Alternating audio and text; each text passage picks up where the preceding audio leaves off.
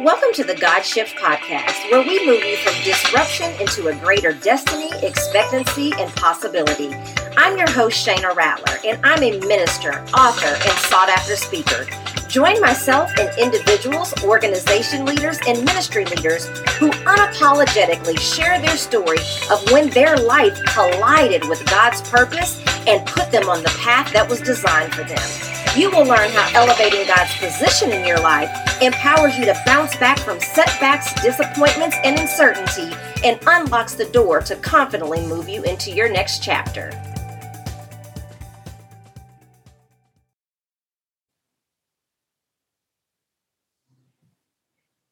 Hello, everyone, and welcome back to another episode of a God Shift podcast. I am your host, Shana Rattler. I am glad that you are here. I am excited to introduce my guest to you. But before we do that, I need a favor from you. So, wherever you are listening to this podcast, I would appreciate it if you would take a screenshot. So, whether it's on your laptop or your tablet or your phone, just take a screenshot of it, post it on social media. And I want two things from you. Number one, tag us here to God Shift. And I would love to hear your biggest aha or your biggest takeaway from the episode. Why do we do that? Because it's really my mission to go beyond just talking, beyond just inspiration and motivation, but I really want this to get in the hands of as many believers as possible so that they can recognize on the other side of their disruption, on the other side of whatever it is that they are going through, I want them to see that there are other people out there who have similar experiences and that can give advice to help them get on the other side of whatever it is that they're experiencing. So by you sharing it, it helps us to get that into the hands of more people. So I appreciate that. Thank you in advance. So I am going to introduce my guest. I'm going to read his bio and then I'm going to give him the opportunity to share a little bit more about who he is. So Scott LaPierre is a senior pastor, author, and conference speaker. He holds a master's in biblical studies from Liberty University. Scott and his wife Katie have been married for more than 15 years. A former school teacher and Army officer, Scott currently leads a church in Washington state and supports his family on his pastor's salary, allowing Katie to stay home with their nine children. Both are passionate advocates of homeschooling. Learn more about Pastor Scott at his website, www.scottlapierre.org. Welcome to the show, Scott. How are you? Well, I'm good. Thanks, Shana. Thanks for having me here. And I'm glad to have this time with you and your guests. Absolutely, I'm excited to get into this. I'm always excited when um, when I get to interview other ministry leaders. There's a lot of people that I get the opportunity to interview that give great advice, but all of it's not godly advice. So I'm always looking forward to being able to interview other ministry leaders. So I read your eloquent bio, but I would love to hear just a little bit more about you and your ministry and kind of some of the things that you're up to these days. Okay, great. So, yes, I pastor a church in Southwest Washington. We've been here since 2010. My wife and I grew up in Northern California together, came to Washington for the uh, pastor position. I was, uh, like you read, I was an ar- Army officer after college and then a school teacher. That's when I became a Christian. I uh, thought I'd spend the rest of my life teaching elementary school, but developed a real passion for preaching God's word and then went into ministry after that. And uh, I know you hear someone has nine kids and you kind of, you know, it makes you raise your eyebrows a little bit, but we didn't, I wouldn't say we necessarily set out to have nine kids. It was just, just wanted to have what God wanted to give us. This isn't a commentary on what anyone else does, but we just got married and said, Hey, we just want God to create our family for us. And, and, you know, we kind of wanted to reach the end of our lives and have his fingerprints on, on, uh, you know, what, what we have for children and nine right now. Katie turned 40, uh, two months ago. And so maybe this will be it, but maybe God will give us some more. Yeah. And we homeschool I've authored some books you can find on Amazon, and I do a little bit of speaking, but primarily, I, my life goes into my church and then my family. So I have to ask, you said that you became a Christian when you were a school teacher. Was that because the kids were driving you crazy? no, actually, I was really enjoying being a school teacher. My brother died of a drug overdose, and it was a shock to all of us. He had struggled, he had started struggling with drugs, but he was very healthy. He he actually took steroids and, and was very fit looking while he was addicted to drugs he'd been in the military too. And I remember when my dad called me and told me that he had he had overdosed. And I I had no intention of becoming a Christian, getting saved, born again, any of that language. I was just struggling, and a and a friend of mine that I taught with who was a Christian, he said, "Hey, why don't you come to my church and talk to my pastor? His his brother died when he was about your age." Mm-hmm. Uh, and so I went to this church, not expecting anything more than to have a conversation with this pastor. and someone gave me a Bible because I didn't bring one with me. I'd never read the Bible before. And I felt like God was speaking to me that day. You know, the pastor said, open the Bible to this chapter. He read a verse, explained it, read a verse, explained it, and it was a life changing moment. I thought, you know, I can understand God's word. I believe that He's speaking to me through it. I, I actually, I don't even think I spoke to the pastor that day, and I was already looking forward to coming back the following Sunday, and then heard the gospel for the first time, uh, you know, in the near future, and became a Christian soon after that. And then I didn't. I think I taught, you know, one or two more years as an elementary school teacher, but that was just kind of passing the time until God opened the door for me to go into ministry. Yeah.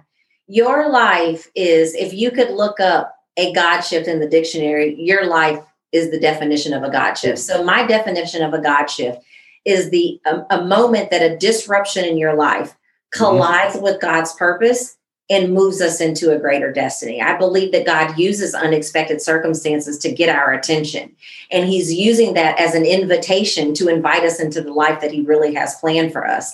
And so, what you just described is the quintessential definition of how God can take something traumatic and use it. Like we all know and it i think it comes becomes cliche sometimes in romans when it says all things work together for our good.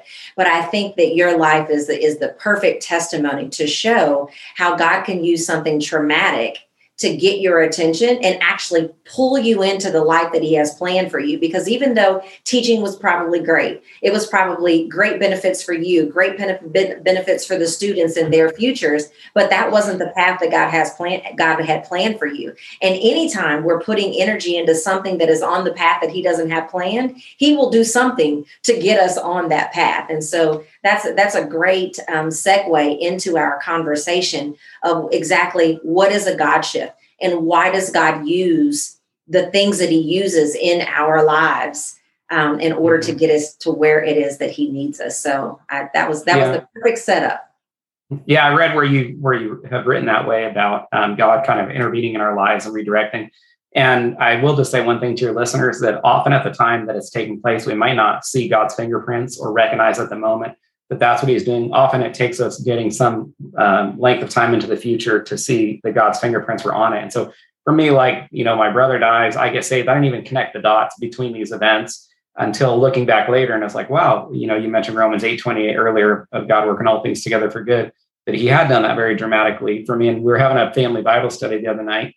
Uh, and my daughter, my oldest daughter, made this point that she was reflecting on the number of people who had come to know Christ as a result of me becoming a Christian. And she just meant very, uh, I'm, I'm, not necessarily not naturally an evangelist. I, I probably am convicted that I don't share the gospel more. Most of my life in ministry is with, with my church family, people who, who are already Christians. But yeah. um, so she, she was referring more to my children and then my parents. And so when, so Katie just saw how when God kind of, uh, you know, crashed into my life, well, then the number of other lives are affected by that. My parents have become Christians as a result. They were very upset when when I became a, a Christian because it involved leaving the religion that I had been raised in. Uh, right. They since became Christians. I baptized them. Dad serves as a deacon, served as, as a deacon at, at uh, my church until he passed away. Uh, my children coming to know Christians, and then my daughter become Christians. And then my daughter was reflecting on, you know, the number of their children that would become Christians and just how many people are affected by that moment of God, you know, bringing me to salvation in my early 20s. So I'm not, you know, obviously Acts with uh, Acts 9 with the Apostle Paul on the road to Damascus and, you know, the light shines and it's this ultra dramatic testimony, you know, Paul shares it all throughout the book of Acts. Well, there's a sense in which I kind of, I kind of feel like God, you know, shined the light very brightly in my life and revealed himself to me. And I'm thankful that, you know, he saved me and, and, uh, change, redirected, as you said, the, the way that he did. Yes, I love it. So, in your opinion, you know, the, the audience that typically listens to this is experiencing some form of disruption, whether it's good or bad, it's unexpected and it's shaking their life up. So, in your experience, how can someone actually use disruption to be beneficial to their life? Mm-hmm. Good. Well, I would just say this if you happen to be listening right now, we tend to see things sort of randomly, coincidentally, arbitrarily in our lives. But if, if you believe God is sovereign, which is what I believe and what the Bible clearly teaches, then there's actually no no no randomness to our lives. Nothing happens coincidentally or uh, or by chance. And so you didn't. I don't know if you plan on listening today, but God planned for you to listen today and for you to hear all this. And so then when we recognize that God is working in our lives, then we can be comforted because, uh, you know, sometimes bad things happen and people don't want to think that God is behind it. But actually, actually, God being behind it is the only comfort because the alternative is that you're just very unlucky. So let, us just say something really terrible happens. Maybe someone, you know, gets a disease and they don't they don't want to see God associated with that. But the fact is that if if God isn't associated with that, then he's not in control. He can't help you. There's no reason to pray. God's sort of, you know, in heaven on his throne looking down and saying, Oh, I'm so, you know, I'm so sorry about what happened to so and so. I wish I could have done something about it, but I can't. And that's that's the opposite of the reality. The reality is that God is always using the circumstances in our lives to reach us, to draw draw us to himself. And so in answer to your question, the question I would have or invite people to ask is how does God want to use this in my life right now to bring him glory? Because everything God is doing in our lives is for his glory. We, we, we generally kind of want to be the center of our universe. And, you know, we, we thought for the longest time the sun revolves around the earth. And that's kind of how all of us live. But the reality is, this life is about God and Him being honored through our actions. And so that's the question that people should ask is how does God want to use this to bring glory to Himself? And also at the same time, what is He trying to teach me? You know, yeah. what am I supposed to learn from this? So that I kind of like you kind of think about Israel in the wilderness, and we don't want to have to take another lap around Sinai, you know, and spend more years in the wilderness. Want to get in the promised land. And so it's like, what can I learn from this so that God doesn't have to try to teach me this lesson again? Yeah. What I love about what you just said is because, you know, to your point earlier, it's usually not until down the line that hindsight shows you what the benefit to your life was. So sometimes it can be very difficult to go, oh, you know, how's he going to get the glory out of this or whatever. But what I love about what you said is the fact that because I say all the time, he allows things to happen. They happen for you, not necessarily to you. But what I love about what you just said, and I'm going to steal it just so you know, is that knowing that he's behind it is the comfort. And so if you if you're going through something in your life right now and you feel like you don't know the answer, to your what the hell is going on moment, then, you know, take comfort in knowing that he's behind it. Because mm-hmm. if you, especially if you're a believer, you already know that he's good. You already know that even though it feels like it's going to destroy you, that it's actually not. And so, actually taking comfort in knowing that he's behind it, let that be your bridge until you get to the point that you actually realize what the benefit is because it may be sometime down the road before you're real clear. You know, conceptually, you know, theoretically in your mind, but it may be some time before you actually see the real evidence of that answer. So, Pastor, mm-hmm. I'm definitely going to be stealing that. That the fact that he's behind it is the comfort. I'm going to be using mm-hmm. that. So when I get on the big stage and you hear me say that. Someone told me one time that the best speakers or the best preachers are all the best thieves, and that yeah. nobody really has an original thought. It's just a question of who you're stealing stuff stuff from. You know, and you kind of think about the book of Job, and it's interesting. We we see those first two chapters. We kind of see behind the cur- the curtain. We get to see what led to those all of his suffering, but Job didn't see any of that, and so we actually live in those subsequent chapters. We don't we can see behind the curtain in Job's life, but we don't see behind the curtain in our lives. And so we're very much like Job in that we're forced to trust God and walk by faith. And that's what he said. He said, even though God would slay me, I will still trust him. And it says that Job did not did not um, sin with his lips. And so despite all he went through and how confusing it would have been, because what something sometimes people don't understand about the book of Job is it's the earliest book. He didn't have the scriptures that we have. And he couldn't, you know, turn to Romans 8 28 and read this or James 1, 2 through 4, and how count all trials, you know, as you experience various trials, because you know God is working through it. He he had to walk by faith in a way that most of us cannot cannot fathom. And then you know he gets all he wants throughout the book is to question God about why this is happening. And then God shows up, and you think that God is finally going to explain himself to Job, and instead God just unleashes all these questions uh, against Job, like "Who are you to question me? Who is this who darkens my counsel?" And so we don't get to be in a position to to um, you know question God. We can reverently ask and say, "Lord, help me to understand why this has happened," but most of the time we're forced to that's what it means to walk by faith yes. you know often people think about walking by faith and it's like oh you know if you walk by faith you're going to go be a missionary in a third, third world country and no walking by faith is what we do every single life every day every, every single day of our lives when we say i don't know why this is happening but i will continue to trust god that he's good that he's working in my best interest he knows what's best for me even if it happens to look like the opposite. Absolutely. So I think we've made it pretty clear by now that if if we um, do the right things or avoid some of the wrong things, that we can actually use disruption as a tool to create a better life. So, in the people that you have counseled over the years, what would you say are some of the most common barriers that you see that can actually get in the way of somebody using a time like this to actually better themselves? Mm-hmm. The, the issue is that we don't always agree with God about what is good for us. And so, what I mean by that is the Bible always speaks about trials in a very positive way. When we think about trials, we think of them as being bad things. Um, no, nobody ever says, you know, oh, I mean, that's why in James 1 it says to count it all joyous trials. If you don't feel joy, you have to decide that you will view it joyfully because you're confident in what God's producing in your life or in other people's lives as a result of that trial. So the real obstacle is that things happen to us and we don't we don't view it the way that God does. We don't see something good being produced from it. But what God often wants to be doing is he wants to be conforming us into the image and likeness of his son Jesus Christ. That's what sanctification is. You know, we're saved. That's ju- that's justification, uh, which is an instantaneous process, and then the rest of our lives is the process of sanctification, which lasts every single day as God is conforming us more into the image and likeness of his son. And so the problem is we're suffering and we don't like it, and we wish this suffering would go away. But that's exactly what God can be using, um, you know, in our lives and the lives of other people around us. I'm convinced that God doesn't just want to use our trials for for our good; He wants to use them for the good of others. There's here's an example. There's a young lady in our church. She is in her she's in her 20s. She her and her husband are very good friends of ours uh, very healthy. And she tells this story that she's out running one day, you know, five miles and then, you know, then sitting by a pool with her kids and life couldn't be any better. Uh, she's in excruciating pain. She goes to the doctor and, and her and her husband learn that she had stage four colon cancer. She looks like the per, the, the um, picture of health. And this was a few years ago. Since then, she's went through multiple um, rounds of, of chemo. Uh, she's in, currently in remission. If anyone listens to this, I'd love love for you to pray for her. Her name's Rachel Dye.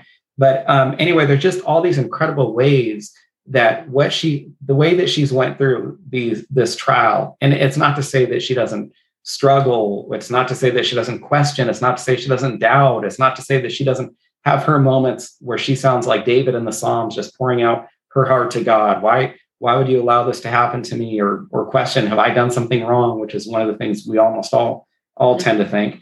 Um, but it, but through it, she's handled it in such a God honoring way. It's been an incredible encouragement. I've been privileged just to be her pastor and see the ways that this has worked in the lives, uh, you know, of our church. So that's that's kind of one of the other things, you know, with the book of Job is he didn't know that his trials were going to be such a great encouragement to all these people throughout, um, you know, throughout the centuries. And so we don't know. My family, we Katie in particular likes to read the stories of different missionaries well, when you're reading about different missionaries, you're basically reading about people that suffered terribly. These are yeah. not people that lived extravagant lives. Uh, you know, they were people that experienced a lot of betrayal and rejection, probably not knowing at the time the incredible fruit God was going to bring forth um, through their ministries. And so that's the other the other thing is recognizing that God has a much bigger plan. We're just this very small part of it, and we're fortunate or blessed enough to be able to take part in it in what God wants to do but we often we can't see all the other great ways you know that we just fit in as this little cog that he's using our lives to minister to other people as well. I mean if you're a christian there's people watching you. They're looking at what you say. They're looking at what you do. They want to see how you respond. And there are a few things that are as impressive to people as someone bearing up under trials well. Have you ever seen someone go through something incredibly difficult and you look at the way they handle that well it's a it's a great sign of Christ. You're seeing Christ through them because you say, I don't know how they could handle that. You know, I don't know if I could handle it if I was in in their position. There's something behind that. There's some reason that they can respond as well as they do, and it's often their relationship with the Lord. Absolutely. You know, I would love to add to what you just said. You know, you struck a chord when you talked about process. You know, like I, I think sometimes we forget the fact or don't want to agree to use your language that there's almost always a gap between promise and provision. And it's the process. And that's the part you know i was listening to a sermon one time years ago that td jakes was saying was doing. And he said you know everybody wants the promise but no one likes the process. And not only does is is the process one that betters us but it's inevitable. Like you can't skip it.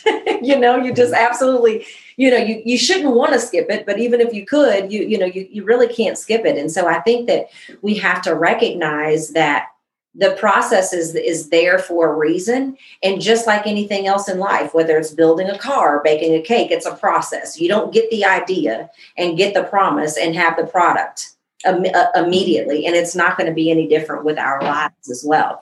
So i want to pause pastor scott and take a quick break and then when we come back from the break we're going to um, share some tips with how some of the people with how the people can put some of these concepts together that we have been discussing during this time.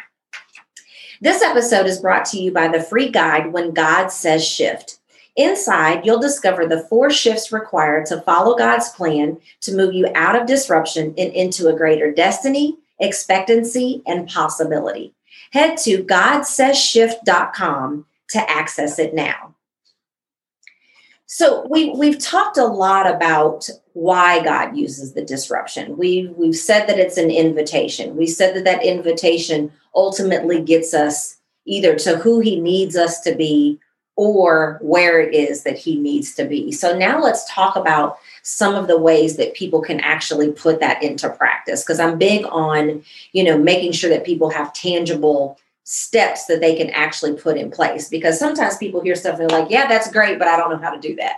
So what would you say are some of your best tips, Pastor Scott? So if you have mm-hmm. somebody that is experiencing disruption and they want to make sure that it actually develops them, what are some of the best tips that you have that they can start putting into practice right away? Mm-hmm. Good. So I would say we've been talking earlier that we believe these are ways God is reaching out to us or, or working in our lives. And if we're not familiar with his word, he isn't going to be able to bring to mind, he's not going to be able to speak to us through it it's the scriptures that God uses to uh, to communicate with us, to reveal Himself, reveal His will, reveal what He wants us to know about Him. And it's often when we're in the scriptures that we recognize, uh, you know, what God is doing, and and that's how He shows us things in our lives. And so, for people that aren't reading the Bible, they're really silencing the way that God would want to communicate with them. We're not going to, uh, the trial itself is often what God uses, if you want to say, to get our attention or to um, you, you know, to draw us, us toward him. But if we want to go beyond that, we're going to have to be in the Bible uh, regularly, learning what God has to say to us. And then obviously prayer, we've talked about that. Oh, pouring out our hearts to God. If you read the Psalms, you see that the Psalms are not just these a book about all the, about people praising God. Oh, my life is so great. Oh, it couldn't be better. I'm so thankful. The Psalms are people who were struggling terribly at times, just pouring out their hearts. It's messy. It's ugly. For the person who's really suffering, when they read the Psalms, they're going to identify with many of the things that David or, or another psalmist is saying. And then probably the, the third thing um, would be fellowship. I think we need other Christians in our lives. None of us are intended to be islands. And very often, if, if second only to God speaking to us through his word, uh, maybe our spouse, he's going to speak to us through a brother or sister in Christ.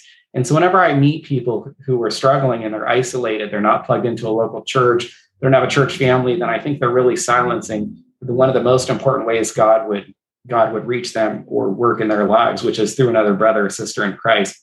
And then the fourth thing is I just want to make an important distinction here between discipline and trials. There's a really big problem if we confuse discipline with trials, and a really big problem if we confuse trials with discipline. What I mean by that, and I'll just capture it with an example one time. This is this is kind of when this first occurred to me.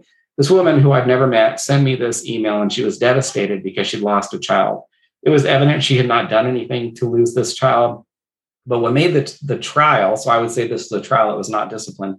What made it even worse was she wanted to know what she had done wrong that introduced this trial into her into her life. It's kind of like when the disciples said, "Hey, this man's born blind. Who sinned, him or his parents?" Because there's always this idea, it's sort of bound up in us to believe that if something bad has happened, there must have been some sin behind it right? I mean, that's what Job's friends said. You're only suffering terribly, so you must have sinned terribly because God wouldn't punish a righteous person, mm-hmm. which isn't, which is not true. Great people like Christ himself, who was perfect and sinless, suffered terribly. So what happened was this woman was experiencing a trial, the loss of a child, but she believed that it was discipline. She believed that God was disciplining her for something she'd done. And the problem with with that is that if we haven't done anything wrong and it's simply a trial, there's nothing for us to repent of. Well, the other problem is when we're experiencing discipline, but we think it's a trial. And what I mean by that is when God disciplines us, he wants to see repentance in our lives. So discipline and trials are different in that if we're if we're suffering discipline, then God wants to see something in our lives change. Well, if we think we're experiencing a trial, then we're not looking to repent of anything. We're probably just kind of feeling sorry for ourselves. And so all that to say, you've been patient while I try to answer answer this question, going on a, a little long. But, now I'm taking notes. If you see me looking down, I forgot my pen and I'm typing notes that I want to take. Oh, okay. So I would say this. The other thing is possibly God wants us to repent. If He has intervened in our lives, is it because we sinned? Is it because we've done something wrong and God wants to see us repent? Stop doing that. Now, again, you know, you lose a child or you get a disease, assuming you didn't cause that disease through some unhealthy behavior or practice, well, then that's not that's not a that's not discipline. That's a trial. But if you've done something to cause it, such as sin, mm-hmm. well, then God, what God actually wants to see in your life is He wants to see repentance. He wants to see you humble yourself. I, one of the worst things is to watch people suffer, not understand why that's happening, and missing that it's actually their own behavior, their own disobedience who's brought this suffering into their lives. And so that's a very unfortunate place to be then. Sometimes, to be, if I could be honest with people and say, oh, why has this happened to me? If I was honest, I would say, because you've sinned and God loves you and now he's disciplining you and he wants to see you repent and grow. Yes. I, I love that you said that because I was um, listening to a sermon not that long ago. And when the pastor said what he said, at first it kind of shocked me and took me aback a little bit until he described it. And he basically said that there are times that people come to him for prayer and they tell him what it is. And he goes, No, I'm not praying for that. and at first I was like, Wait a minute, why would the pastor ever tell somebody that he wouldn't pay, pray for them? But he said something very similar to, to what you did is that, that, you know, you know there's a there's another conversation that we need to have about why you found yourself in this situation and how you make sure you don't find yourself in that situation that situation again. Let's put, let's pray about that because a lot of the things that are in our lives yes god allows to happen because he has to but there's a lot of things that we inflict on ourselves you know a little bit about my own personal you know god shift. My very first god shift the Lord allowed my business to dry up because he was trying to get my attention that he was calling me to ministry. That was his God shift. But he was very, very clear about what he wanted my ministry to consist of. And I went and created a coaching business out of it. So I actually delayed my destiny. I actually brought a lot of extra expenses and losses on myself because I I thought, oh, I just want to give him something to bless. Well, I didn't even give him a version of the vision to bless. So now it's like, you know, no, don't pray that you know God gets you out of this and does this and the other thing because you you told the world that you were very clear what he told you. But what, when I look at what I created, it wasn't even a version of the vision that he gave me to bless. So yeah, like sometimes it's like, no, you this happened to you because of something that you did. And I love the fact that you're willing to say it and just put it out there in that way because I believe that sometimes the gospel is presented in a way to people that we think that it's always just going to be tiptoeing through the tulips. It's always going to smell like roses. And it's no, sometimes things are happening in your life because you've been living raggedy. Sometimes mm-hmm. things are happening in your life because you were doing things that you had no business doing. So I love that you said that. Yeah, we, we do people a terrible disservice when when we preach the gospel like this, which isn't even really a gospel, and we say, "Hey, why don't you come to Christ because He wants to make your life better, and then you'll be happy every single day." And there's this idea, "Hey, come to Christ, and then everything will be fixed." And it's it's the exact opposite. And there's only a there's a few huge problems with that. First, you you're going to come to Christ and you're going to suffer. John 16, 33, uh, in the world you will have tribulation. It's just part of life on this side of heaven, living in a fallen world. And so if someone has been told that they're going to come to Christ and then their life is going to be carefree, well, then they're going inevitably to encounter a trial. And there's only a few possibilities. First, they're going to think that the person that told them their life would be carefree is, was lying to them. Mm-hmm. Uh, they could think that Christianity is simply not true. Because if Christianity was true, then why isn't my life carefree? Uh, like you said, walking through tulips, like this person said. Or the third thing is they think that they believe Christianity, but they think God is upset with them because everyone else who's a Christian, their life is carefree. Why am I suffering? I must have done something wrong. God's upset with me. They think they're being disciplined. It's actually it's actually just a, a trial. And I, if I understood what you were saying about your business, it's kind of like, you know, you put before God, and it's like God is an A or B, and He says that it's C. And this is why we need to hold things fairly loosely, open-handedly. And I, I've you know, not that I'm a very type A person. If something needs to be done, I, I have trouble not getting it done, you know, yesterday. And so yeah, I'm very, I'm aggressive in my personality, my work, my relationships. It's, it can definitely be one of my biggest weaknesses. Well, so that's not easy for me to hold life or ministry open handedly. But what it typically involves praying are things that I don't like. It's saying, God, use me how you want to use me, do what's best with my life, bring your self glory and honor through me, versus saying, I mean, I'm a competitive guy. You know, I've published books. I want to see them. Who, who wouldn't want, if they publish a book, who wouldn't want to see a bestseller out of it? You know, so it's very easy to want to just pray all these great things. Hey, if I, my next speaking engagement, let there be, you know, thousands of people or something like that.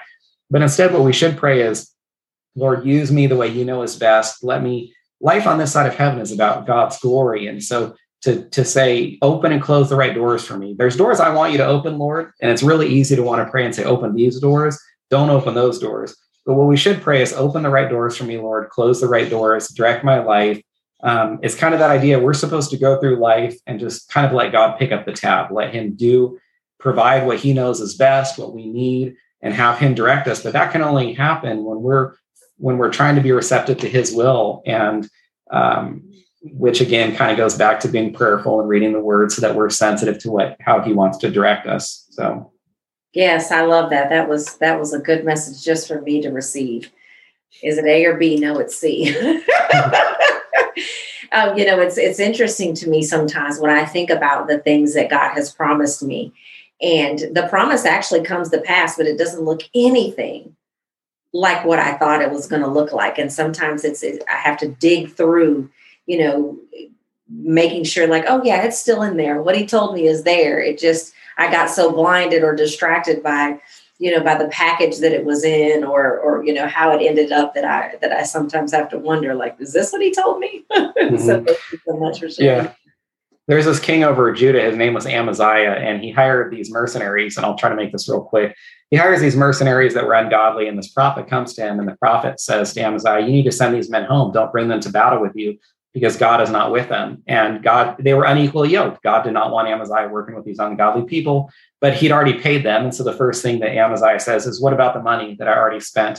on these on these soldiers and the prophet says to him you know god can give you so much more than that just send them away and God could God well what's really interesting is that when the mercenaries left they were angry about being sent home because mercenaries in the ancient world made much of their wealth from the spoil of battle and if they don't fight a battle they don't get paid okay. and so believe it or not they were disappointed at, and frustrated at being sent home probably wondering what was wrong with them well when they went home what they had to do is they had to walk back through the southern kingdom of judah or they had to walk back through amaziah's kingdom and they were upset with him and they they're like, "You're not going to let us get any spoil from battle. Well, we're going to get the spoil from your kingdom." And they pillaged many of the cities and, and villages on their way back to the northern kingdom of Israel. And so, my whole point is this: Amaziah did what was right. He obeyed when it was difficult, and you would expect him to be blessed, and instead he suffered.